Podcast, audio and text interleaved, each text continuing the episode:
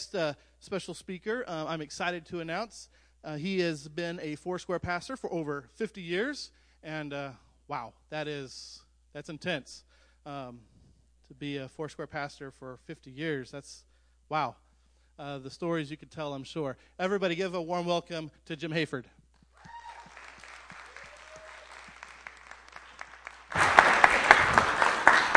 Thanks. Yeah, I need help after 50 years there. Good morning. Good morning. It's good to be back to Edgewood Church. It's been about a year. Nice to see you. I am very grateful that the pastor actually trusted me with the pulpit in his absence. That's a good sign, you know. That, yeah, well, that's good. And uh, he shared with me that he's been, uh, I don't know how far into this series of messages on post its from God. That's a neat concept. And these little uh, messages that the Lord wants to get through to us, you know, in our busy lives and be reminded of how much He loves us and how much He cares for us. And so I um, said I'd do one of those today. Never done that before, but it sounded interesting. And so I went on. I went online and uh, put in post-its from God. And uh, there was one that came up that caught my attention that someone had written, uh, supposedly from God, and it, it really um, spoke to something that's been on my heart a lot lately when given the opportunity to speak to in different churches. So it's a good jumping off place for me to talk about something that's, you know, I think needs to be talked about. So the, um, the post it that I'm referring to is maybe they turned this off.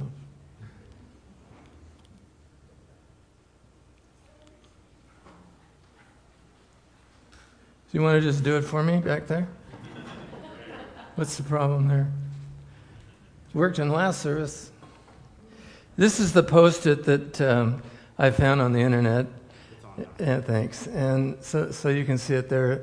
Uh, the Lord supposedly saying to us, uh, stuck a note on your door stay close, don't wander off on your own. Now, I understand the sentiment of that uh, word from the Lord entirely, but I think it's incorrect.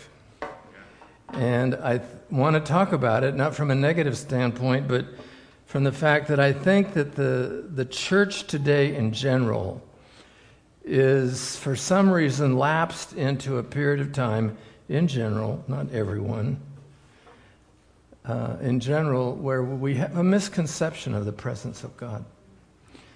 And I believe that it is seriously compromising the effectiveness of the church in the community because of this. And I've been thinking about this a lot, praying about it, talking to as many people as give me a chance to talk about it, and and so you're the next ones on the list today. You ready for this? You know, uh, what was about a year ago that uh, Dan asked me to come and do a, a seminar uh, on the Holy Spirit. And I don't know, different people had different expectations of what that was going to be about. Maybe they thought it was going to be about the gifts of the Holy Spirit, or it was going to be about speaking in tongues, or whatever. But and there were some people who received the baptism of the Holy Spirit, and it was it was a precious time. But those of you that were there, anybody in this service that was at that seminar? You'll remember that one of the things I said at the very beginning is a good thing for me to, to state here, and that is that a study of the Holy Spirit is a study of the presence of God. And when you understand that about the Holy Spirit, it straightens out a lot of the confusion and the mysticism of the Godhead and uh, and just exactly what the Holy Spirit is here to do. The Holy Spirit is the manifested living presence of God. God the Father, God the Son, God the Holy Spirit, one God. So it's not like you got a thing going on with God the Father, you got a thing going on with God the Son, and you got another thing going on with God the Holy Spirit. I know it's hard to get our head around this, and I don't know if you'll will ever completely do it, but I'm going to help you with a little bit today because it'll make a difference on where, how you define your concept of the living presence of God in your everyday life. Now, it seems to me that a lot of people, you know, I have the opportunity now since I retired uh, uh, uh, pastoring Eastside Church up in Bothell, Uh, of visiting a number of different congregations during the course of any one of the last five years that I've been retired. So we get to, I don't know, 30 or 40 churches a year. And it's a joy, and we have a great time in each and every one. Each one is unique. I'll tell you, that's one thing about Foursquare churches. There aren't two alike. I don't know if you've noticed that, but, but they're all very unique expressions of the, of the body of Christ. Same basic doctrine, you know, of course, but just the way they do things is different. So it's, it's fun to kind of to just kind of experience that and be a part of that and, and worship the Lord with these different groups of people in the ways that they do. But one of the things that seems to come up a lot, at least a lot more than makes me personally comfortable, is that there's this sense that God is someplace else and we have to get him in here. Do you understand what I'm talking about? And so we'll spend a pretty good portion of our time. That didn't happen here today because you guys have got this figured out, but I'm still going to talk about it anyway. We spend a good portion of our time kind of begging God to manifest Himself, to be present with us. And sometimes the ministers, I mean, I've done this over the years, I've probably did it thousands of times until I caught myself on it. And that is to say things like, Boy, I really sense the presence of God here today. And, uh, and I think there's people sitting there saying, I wonder what, kind of wonder what it feels like.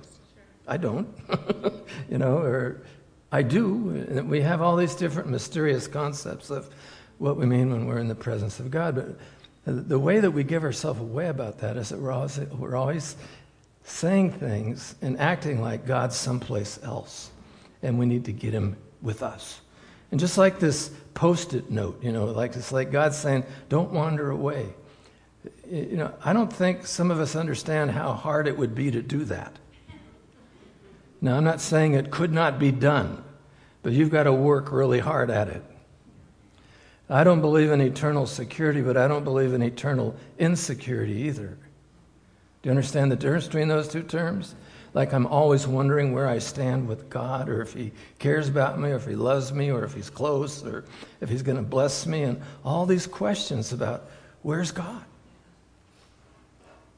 Well, the case that I want to make today here with in Scripture, uh, and I'll just answer that question right here off the bat, is God is in you. Amen. If you are a child of God, if you have received Jesus Christ as your personal Savior, by virtue of your confession of faith in Christ, the living God, according to the Bible, lives in you. Now, how many people raise your hand, consider yourself to be Christians.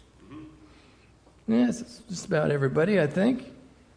Uh, how many of you would say that, yeah, I'm a child of God? I belong to God. Yeah, keep your hands up, it's okay.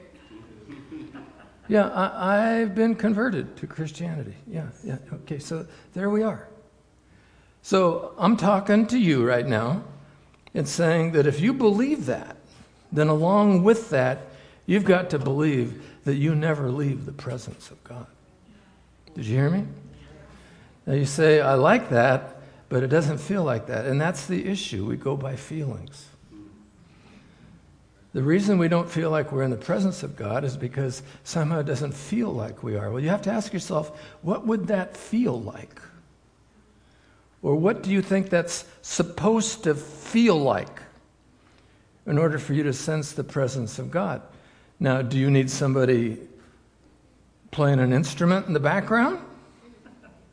Now, where do we get this idea that when it's time to give the invitation so the Holy Spirit can really work in people's lives, somebody's got to get on a keyboard? You know, now, listen, it's okay. It's, nobody's going to go to hell for that. It's fine. But where did we get that idea that you got to have some, give God some help? You understand what I'm saying? And there's nothing wrong with it except that we fall into the trap of needing soft music to behave ourselves during the week. We need a special environment to sense God's presence wherever we are, wherever we go, because we're kind of used to this stuff that has to happen to get us feeling that way. And there's nothing wrong with it. I love that feeling. But I need that feeling, quote unquote, I need that sense of the presence of God a whole lot more when I'm away from here than the little bit of time that I spend here. And besides, God doesn't live in buildings. Did you know that? Did, did you get that? Man, I'm sure he doesn't live in a Seventh day Adventist building. I mean, good.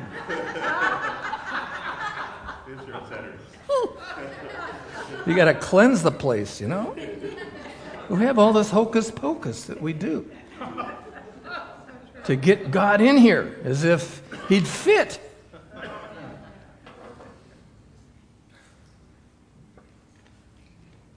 Well, we kind of make light of it, but I'm telling you, we betray ourselves. Let me get back to my point. The fact that we think that we have to go to God, or that God has to come to us, or we have to set up a perfect environment or situation, keeps the church from being the church 24 and 7. Because we're waiting for a sensation to get us off our dime.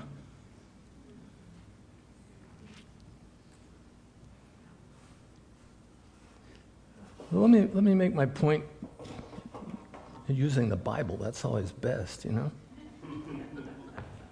I want to give you some scriptures. I want to, in response to the question, where, where are you, God? Because I understand completely the feeling that God isn't around. I've, I've had that feeling, but it's a, it's a lie. Did you hear me?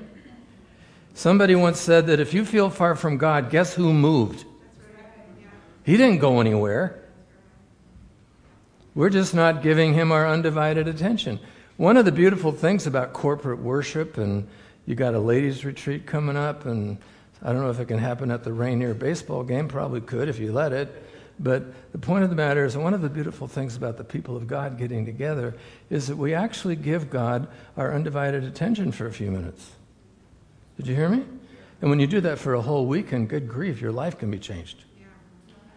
That's what I've always liked about retreats, man.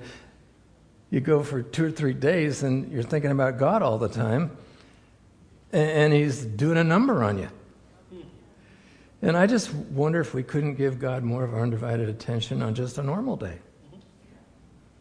Or does it have, there have to be a retreat? Does it have to be a VBS? Does it have to be a church service?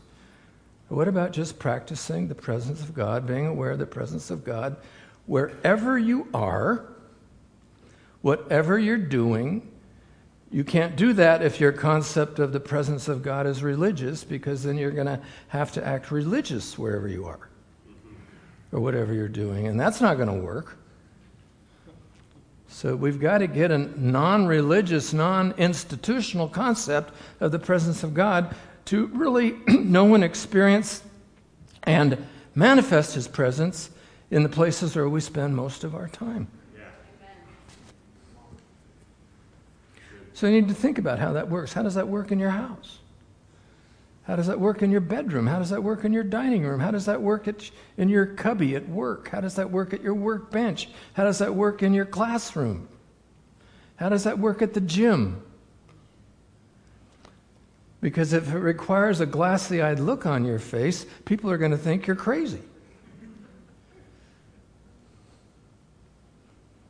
Or if you have to get your hands up in the air in order to please God, you know, I, I spent years struggling with as a young pastor, wanting to create the perfect environment where God would like what we were doing and bless us.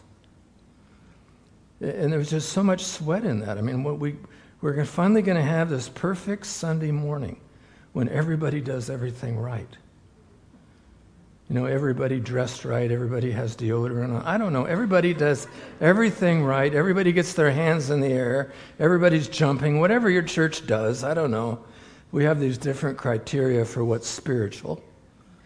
So, how high are they jumping? How loud are they clapping? How loud are they yelling? You know, there's just different ways we measure it. How quiet are they? I mean, different churches So if we finally do everything right, then God's going to say, Well, I think I'm just going to haul off and bless those people. They finally did everything right today.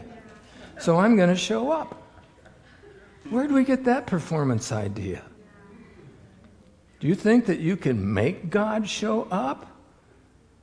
He's already there. Do you know how God got in here today? With you. Did you hear me? You brought him here. He wasn't here waiting for you.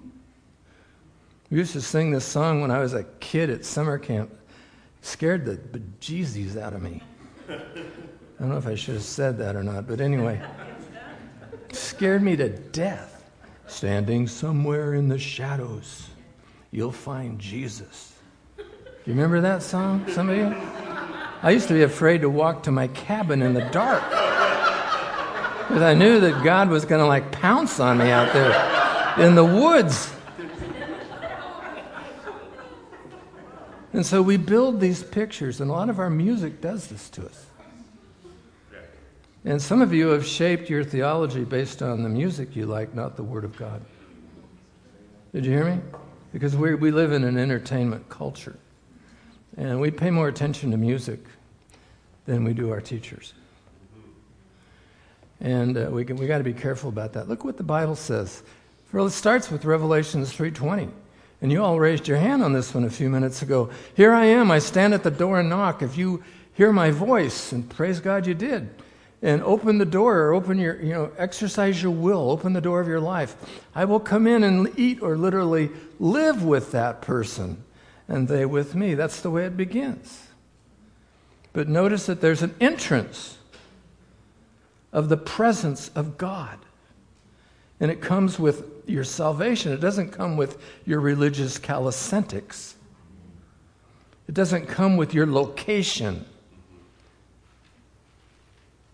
My message today isn't on reading the Bible.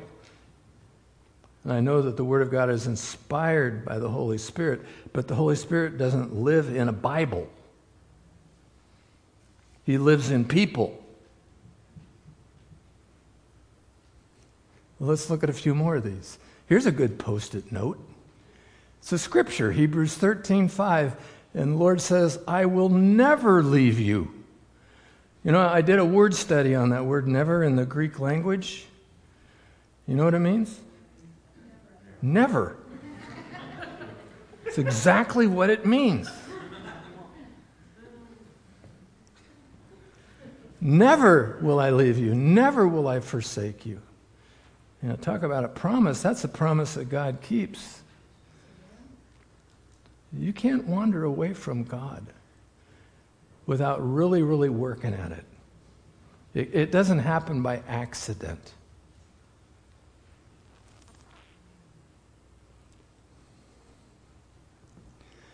I love this one in 1 Corinthians 6. You know, the, the Corinthians were very interested in the Holy Spirit.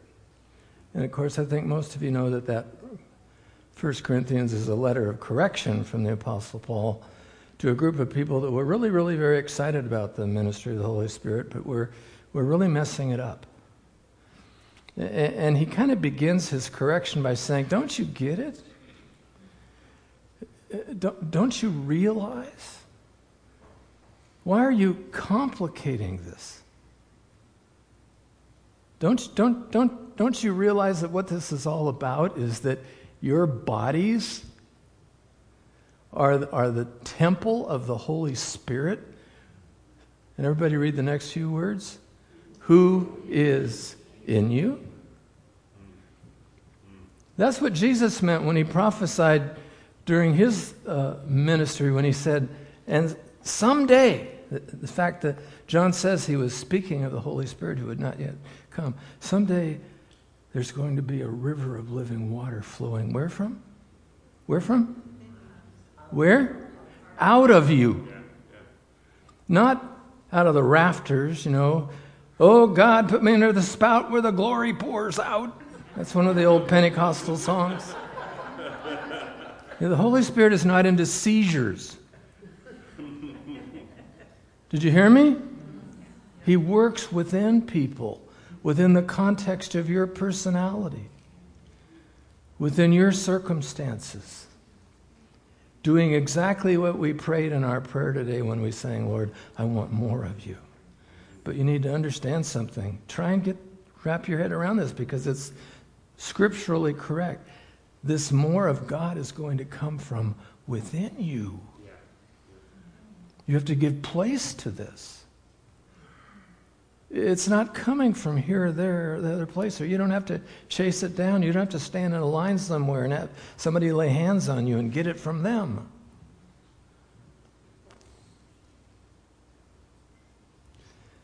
And some of you are looking at me like, I like what you're saying, but there's something wrong with this.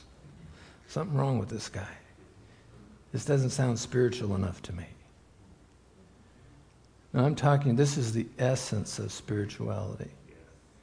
Mature people who understand the living presence of God in their life everywhere they go, in everything they do. Ladies and gentlemen, that is a church that cannot be stopped. That kind of church works anywhere at any time. Well, let me make my case a little bit, a little bit more here.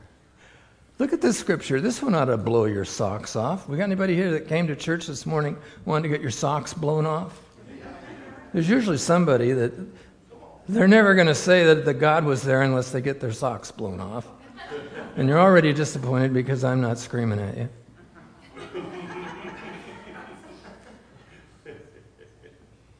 Look at this verse of Scripture. The same power. We Pentecostals like that word. The same power that raised Christ from the dead. Would you say out loud those next words? This is not a paraphrase, this is the Bible. The same power that raised Jesus from the dead is available to you 24 hours a day seven days a week, wherever you are, whatever you're doing, if you want that to be the case.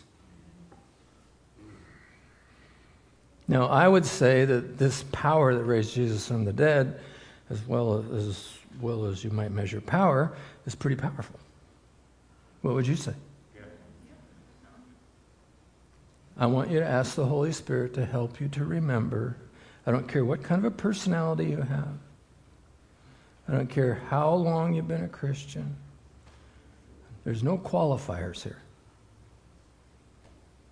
I want you to ask the Lord to tell you what the implications are in your life that that kind of power resides in you by virtue of the presence of God. And how that's supposed to work for you. The next time you're feeling powerless, The next time you're feeling the victim, the next time you're lapsing into depression. I'm not saying that we don't have these tendencies. I'm not saying these things don't ever happen to us, but what are we going to do about it in light of, of that?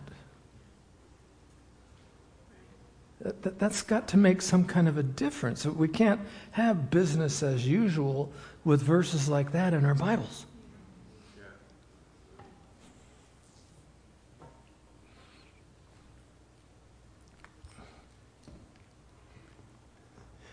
In this kind of summary verse, Luke 17, Jesus said, The kingdom of God, it isn't here, it isn't there.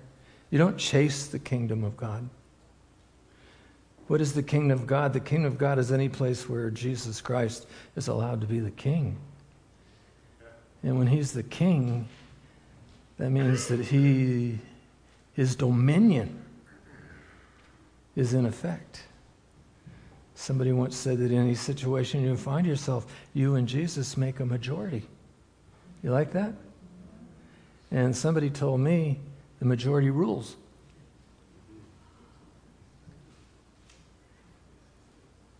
The kingdom of God is where it's, it's within us. It's not, It's righteousness, Jesus said. It's peace. It's joy. You know, those common little things that make us so we're not just spirit filled grumps. You ever met a spirit filled grump? I've met thousands of them. You ever met a spirit filled, highly agitated, nervous person? I have. But if the kingdom of God is righteousness and peace and joy, then maybe there's something inside of us that we need to tap into that we haven't found yet.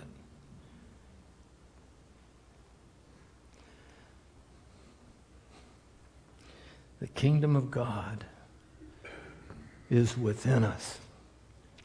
Well, and then we then we write these post post-it notes like this. This is a notion. I understand the sentiment, the emotion of it.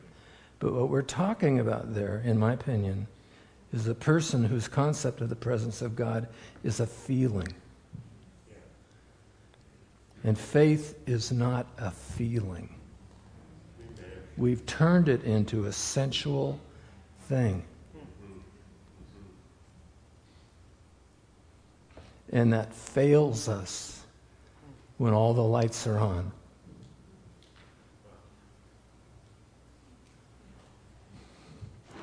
Well, I want to conclude with this. Those of you that were at the Holy Spirit seminar might remember this because it's been revolutionary to me, and I think we all need to find a response to it. It's not a new doctrine, it's just a way of explaining the way that God has very intentionally, very strategically um, manifested himself to the human race so that we can get our heart and our head around him a little bit and have a relationship with him and it falls into three basic eras. I mean, you know this, this isn't new. There's the Old Testament era, there's the Gospels, which was the life of Christ, and then there's the church era, those days since the day of Pentecost. That's, that's the way spiritual history is divided. And it covers a period of thousands of years. And in all of these times, our Bible reveals to us how God was showing himself to people. And it began with the God who was out there. That's kind of safe for your first lessons on God. It's kind of, kind of good to have kind of God out there. And he began to manifest himself to his people. And the way he did this, and if you'll take a King James Bible, I don't know if any of you have ever seen a King James Bible before. we used to read these, but the. Uh, King James Bible, which of course was the Bible that the Apostle Paul used. Somebody said, I didn't know that. No, that's okay.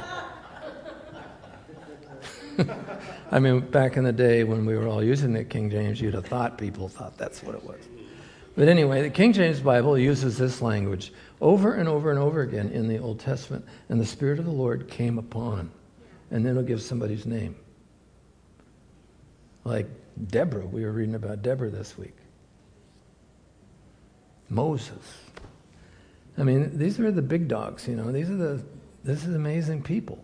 In fact, they're, they're so important to us that we can tell their stories and we can, we've named our kids after them. Because the Spirit of God came upon these people and they did exploits. But if you read very carefully the, the Old Testament, while the Spirit of God was coming upon these people and they were doing miraculous things that everybody else was simply watching and benefiting. And it was kind of an audience concept of the presence of God. And then, then we moved into the second era, which was this brief period of time when the living God was here on earth in the person of Jesus Christ and we have the God with us. That must have been an amazing time to live. Can you, can you imagine that? If you'd have been fortunate enough to be a person that was in proximity to Jesus during that period of time, maybe one of his disciples, went to Jesus Christ Bible College for three years, you know, fed you miraculously, paid your taxes. Whenever you weren't sure what to do, you just kind of looked at him and looked at him and watched how he handled the situation and said, I guess I'll do it that way. It was great. The amazing thing to me about the time of Christ is that there were thousands and thousands of people who followed him and hung around with him at certain times, particularly when they like needed a miracle. You know what I'm talking about? But you know, when it was all said and done at the end, there was just a handful. So people were coming and going, whatever met their, their schedule, their agenda, their convenience. They used Jesus. And, and then you get into this uh, third era, which is the era of the church where you and I are today, which commenced on the day of Pentecost when tongues of fire appeared over people's heads, which you know what that is, don't you? That's just a picture of the Shekinah glory pillar that was over the temple and the tabernacle in the Old Testament. So basically, what God is saying is, I'm in you, I'm with you. You're the temple, you're the tabernacle. It was an amazing sign on the day of Pentecost. I've always thought it's interesting that people who say, well, to be filled with the Holy Spirit, you got to speak in tongues like the people did on the day of Pentecost. Well, why don't those people say, and you got to have a tongue of fire over your head too? I don't know what happened there. But nevertheless, we, we system, systematize God, and we live in a period of time now where Paul just kind of said, hey, don't you realize that God lives in you now? Now, that's an interesting little history lesson, but let me ask you a question. Oh, I got a little slide for that. There. Where are you with this? Are you stuck in the Old Testament? You waiting for God to show up? Are you one of those kind of people that likes to go to places where some idiot says, and the man of God is in the house? Oh my Lord, every time I hear that, I want to puke. That sounds like Elvis Presley or something. Stop that. Don't do that. Don't get into that. No, God's in us. He's not doing the Old Testament thing the way that some of us would rather just get in a line and buy somebody a Learjet to take care of us. You say, well, none of that's right. None of it's. No, no. Praise God for whatever happens, but in the meantime, most of us are sitting around watching. That's the tragedy. Did you hear me? Yes. Thank God for those people, but we're just sitting around watching and waiting and begging for the presence of God. And all the time, He's here. And then some of us are stuck in the Gospels. I mean, how can you pick on the Gospels? Using Jesus, walking in and out of a relationship with Him, whatever's convenient. Sometimes you're there, sometimes you're not. Sometimes you're spiritual, sometimes you're not.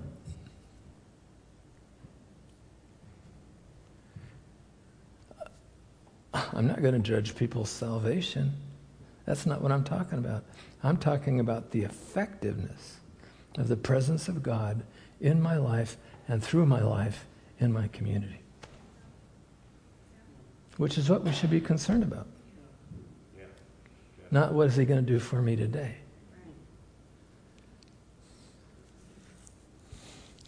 Everybody's saying, What can God do for me? I want to ask you a question. What can you do for God? There's a different paradigm.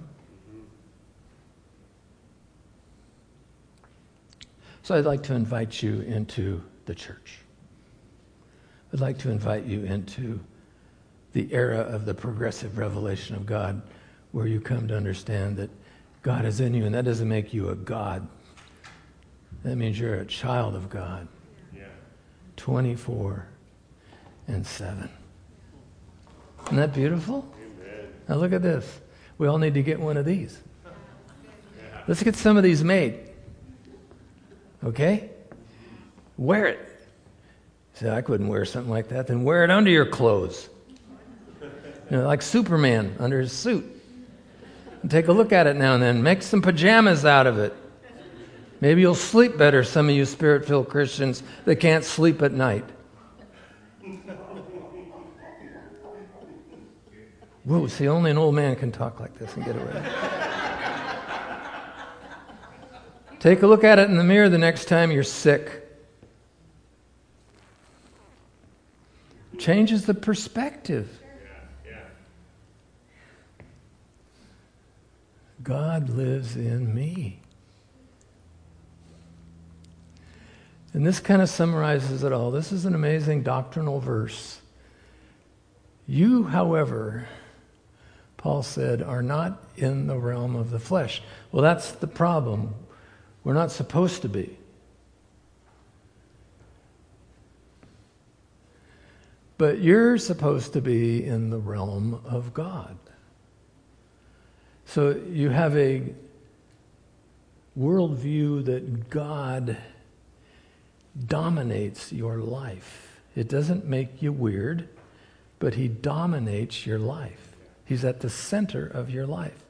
Not your pain, not your problem, not your career, not your boat. Because these things are going to all let you down, no matter how cool they are. But you are in the realm of God, the kingdom of God if indeed the Spirit of God lives in you. That is the characteristic of a person living in the realm of God, that they understand that the Spirit of God lives in them. And if anyone does not have the Spirit of God living in them, implied, they don't belong to God. So if you're running around saying that the Spirit of God isn't with you, you don't have an understanding of who you are in God. And you're going to sell yourself short every time. But if we can get this straightened out, hey, listen, if you could get this straightened out half the time, it would make one heck of a difference in your life. Some of us.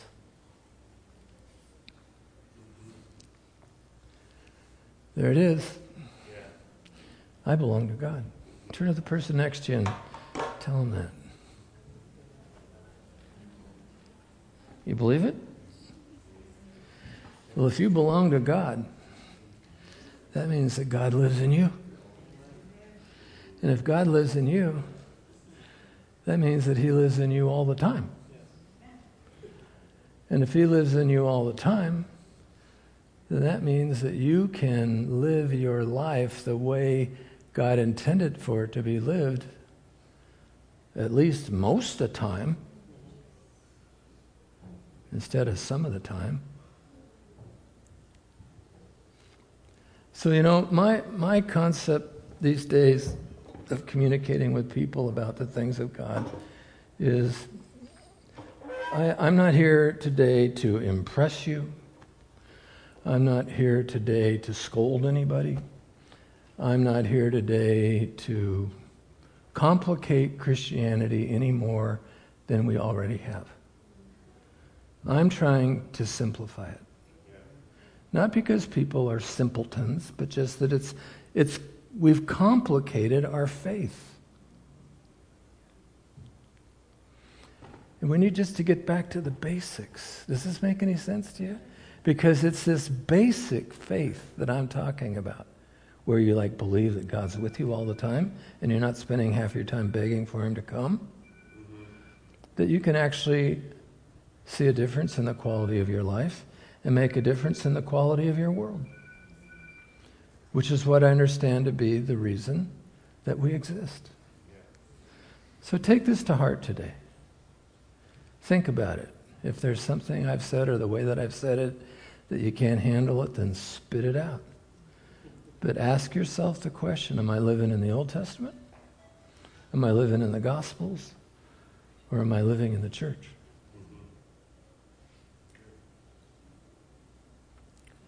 Thank you for listening to me. Let's pray. Gracious Heavenly Father, we thank you for our time together today. We thank you for your word. It's a lamp to our feet, it's a light to our path. And I pray that the scriptures that I have shared today would become flashlights that would shine into the middle of next week for people that are having difficulty overcoming in areas of their lives. Because I know that you are a good God, and I know that you want to bless us. And I believe, Lord, that you want us to understand that the only thing that separates us from what we need from you is our own confusion. And so I thank you for your help with this today. In Jesus' name, amen. amen.